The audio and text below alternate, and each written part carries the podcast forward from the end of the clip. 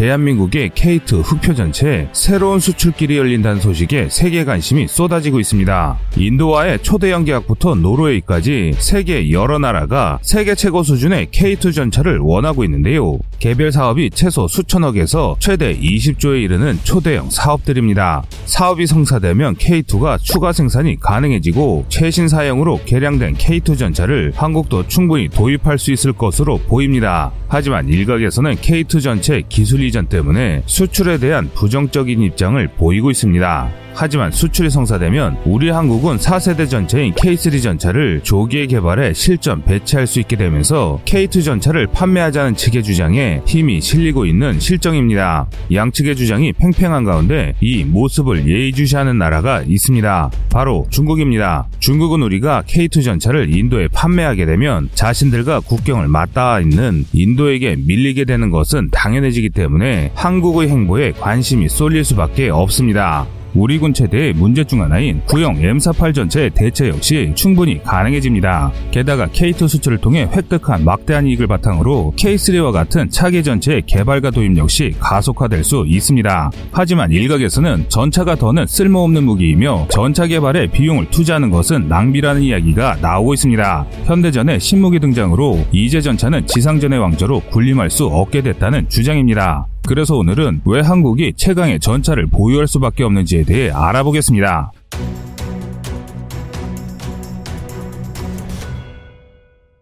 흔히 일반적으로 탱크라고 불리는 전차는 현대 중기병으로 불립니다. 과거 중세전장에서 갑옷으로 중무장한 중기병은 화살에도 끄떡없는 방어력으로 적진을 돌파하는 역할을 맡았는데요. 그래서 지금의 전차는 현대전에서 이들을 대체해 튼튼한 장갑으로 적의 총탄을 돌파해 적진을 무너뜨릴 20세기판 중기병으로 등장한 것입니다. 최초의 전차는 영국의 마크1 전차였으며 농업용 용수 공급차로 위장했기에 급수차를 의미하는 탱크라고 불렸습니다. 이 초기 전차는 비록 많은 문제가 있었으나 대포를 제외한 모든 무기를 방어할 수 있고 철조망을 짓밟아 무너뜨릴 수 있었기에 전쟁에 큰 변화를 일으켰습니다. 이후 프랑스의 르노 FT-17 전차와 독일의 A7V 전차 등이 등장하며 본격적인 강철 기병의 시대가 열렸습니다. 특히 20세기 중반에는 그 활약이 정말 대단했는데요. 2차 세계대전에서 집단 군급 전차 부대인 기갑군을 운영한 독일군은 이를 이용해 전 유럽을 정복했고 이스라엘은 중동 전쟁에서 적은 병력에도 불구하고 기갑 부대를 이용해 아랍 연합군을 완파했습니다. 대한민국 역시 이런 시대적 흐름에 따라 전차를 보유하려 노력했습니다. 북한의 압도적인 전차 전력에 밀려본 경험이 있는 우리 군은 전차 전력 확보와 나아가 자체 개발에 사활을 걸었는데요.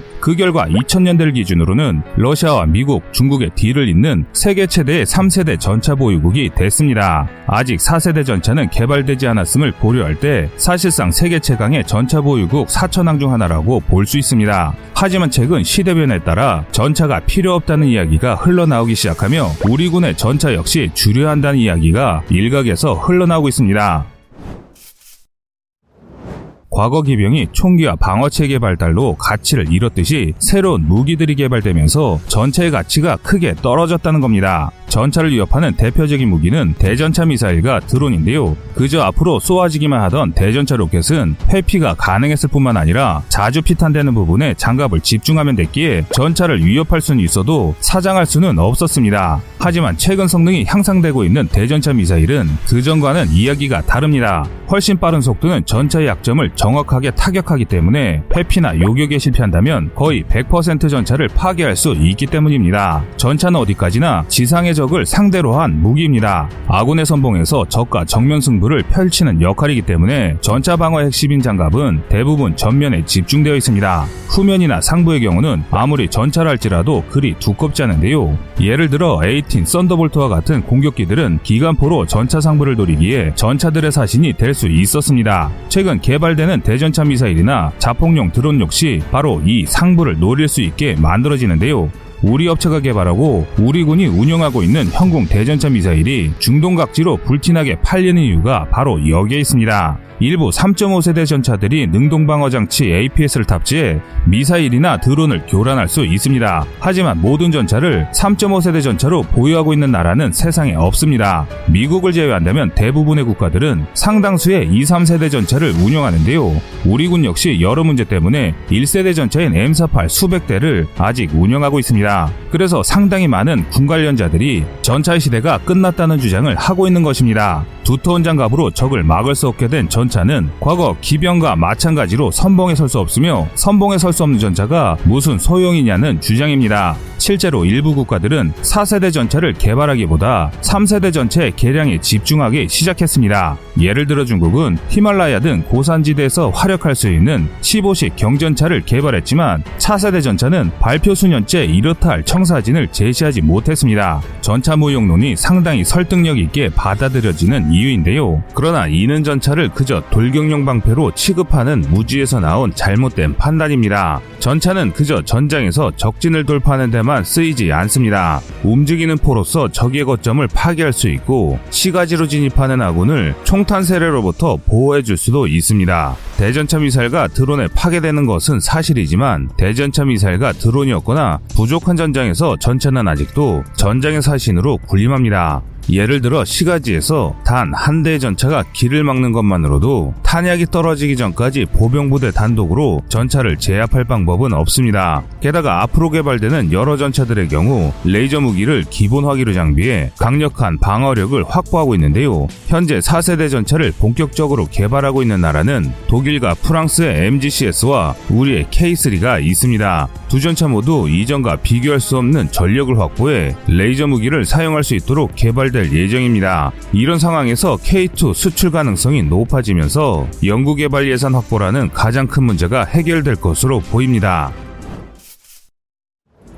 K2 전차는 터키 외에 수출된 국가가 없습니다. 개발 당시에 최신 기술이 집약됐기에 평범한 국가들이 구매하기에는 너무 비쌌고 게다가 파워팩 등 여러 문제가 해결되지 못했기 때문인데요. 하지만 이 모든 것은 지난 일이 되었습니다. 시대가 흐르면서 K2 전차의 가격이 동급 전차 대비 경쟁력이 생겼고 꾸준히 K2 전차를 운영하는 한국군을 통해 신뢰성이 입증됐기 때문입니다. 현재 체코, 노르웨이, 폴란드 등 여러 유럽 국가들의 신규 전차 도입 사업에 K2 전체 도입을 고민하고 있습니다. 특히 폴란드, 노르웨이 같은 국가들은 상당히 적극적으로 전차 도입을 추진하고 있으며 노르웨이의 경우 K3 전차 개발에 기술 협력 의사를 타진하고 있는데요. 이는 냉전의 종식 이후 안정되었던 안보 사항이 급격하게 요동치고 있기 때문입니다. 2014년 러시아가 일으킨 크림 합병과 우크라이나 내전은 러시아가 과거 소련의 위성국들을 다시 집어삼키겠다는 것을 세계 만방에 주장한 사건으로 여겨집니다. 당연히 소련에 종속되어 착지당했거나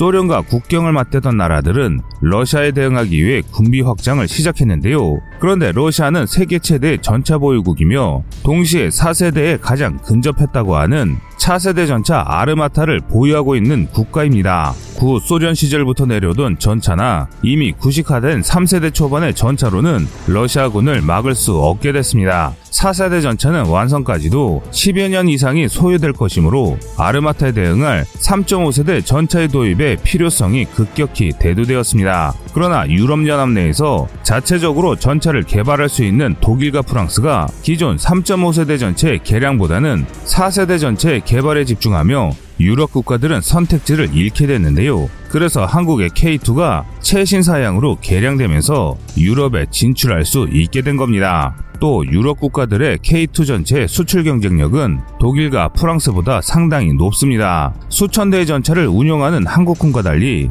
평화를 이유로 군을 감축한 독일과 프랑스는 불과 수백 대의 전차를 운영하며 그마저도 제대로 정비되어 있지 않기 때문에 전체의 신뢰성에도 한계가 있습니다. 폴란드나 노르웨이 입장에서는 추가적인 개량이나 차기 전차의 합동 개발이라는 측면에서 한국만큼 좋은 상대가 없습니다. 그런데 이게 다가 아닙니다. 현재 사상 최대 K2 전차 수출 사업이 진행되고 있는 인도에서도 한국의 전차는 인기몰이를 하고 있습니다. K9 자주포에 활약에 고무된 인도군은 자주주력 전차의 APU 개량 사업을 한국과 진행하고 있으며 차기 전차 도입 사업의 후보로 프랑스의 르클레르와 우리의 K2 전차를 선택했습니다. 사업자로 선정된다면 최소 1700에서 2000대 이상의 K2 전차가 판매될 수 있을 것이며 그 수익은 약 20조 정도로 추산되고 있는데요.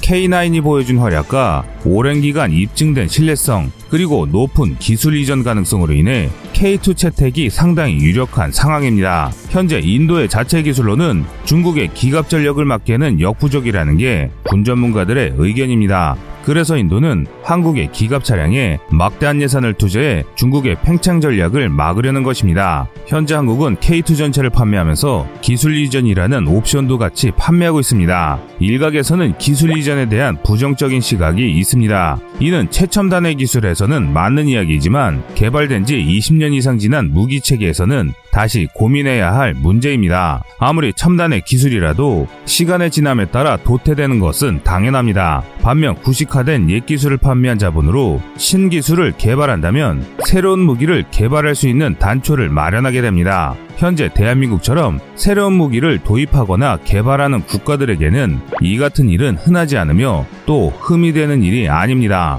물론 적성국의 기술을 양도한다면 매국이겠지만 인도는 우리의 최대 위협국인 중국과 대립하고 있습니다. 때문에 대한민국과 경제적 안보적으로 가까워진다면 굳이 우리가 멀리할 이유가 없는 나라입니다. 결정적으로 K2 전차를 개발하는데 막대한 비용이 들었다지만 20조는 아니었습니다. 만약 100% 기술 이전을 하더라도 인도에게 20조를 받을 수 있다면 K3 전차와 여러 신무기 사업을 아무 문제 없이 진행할 수 있게 됩니다. K2 전차가 세상에 등장한 지 10년이 지났습니다. 하지만 이제 세계는 4세대 전차를 준비하고 있습니다. 현재 한국은 4세대 K3 전차 개발을 추진하고 있습니다. 그런데 막대한 개발 예산으로 이마저도 지연되고 있는 실정인데요. 하지만 다행히도 한국의 뛰어난 기술을 인정받아 4세대 K3 전차를 개발할 수 있는 기회가 찾아왔습니다. 과연 이 기회를 한국은 어떻게 해야 할까요? 여러분의 생각은 어떠신가요?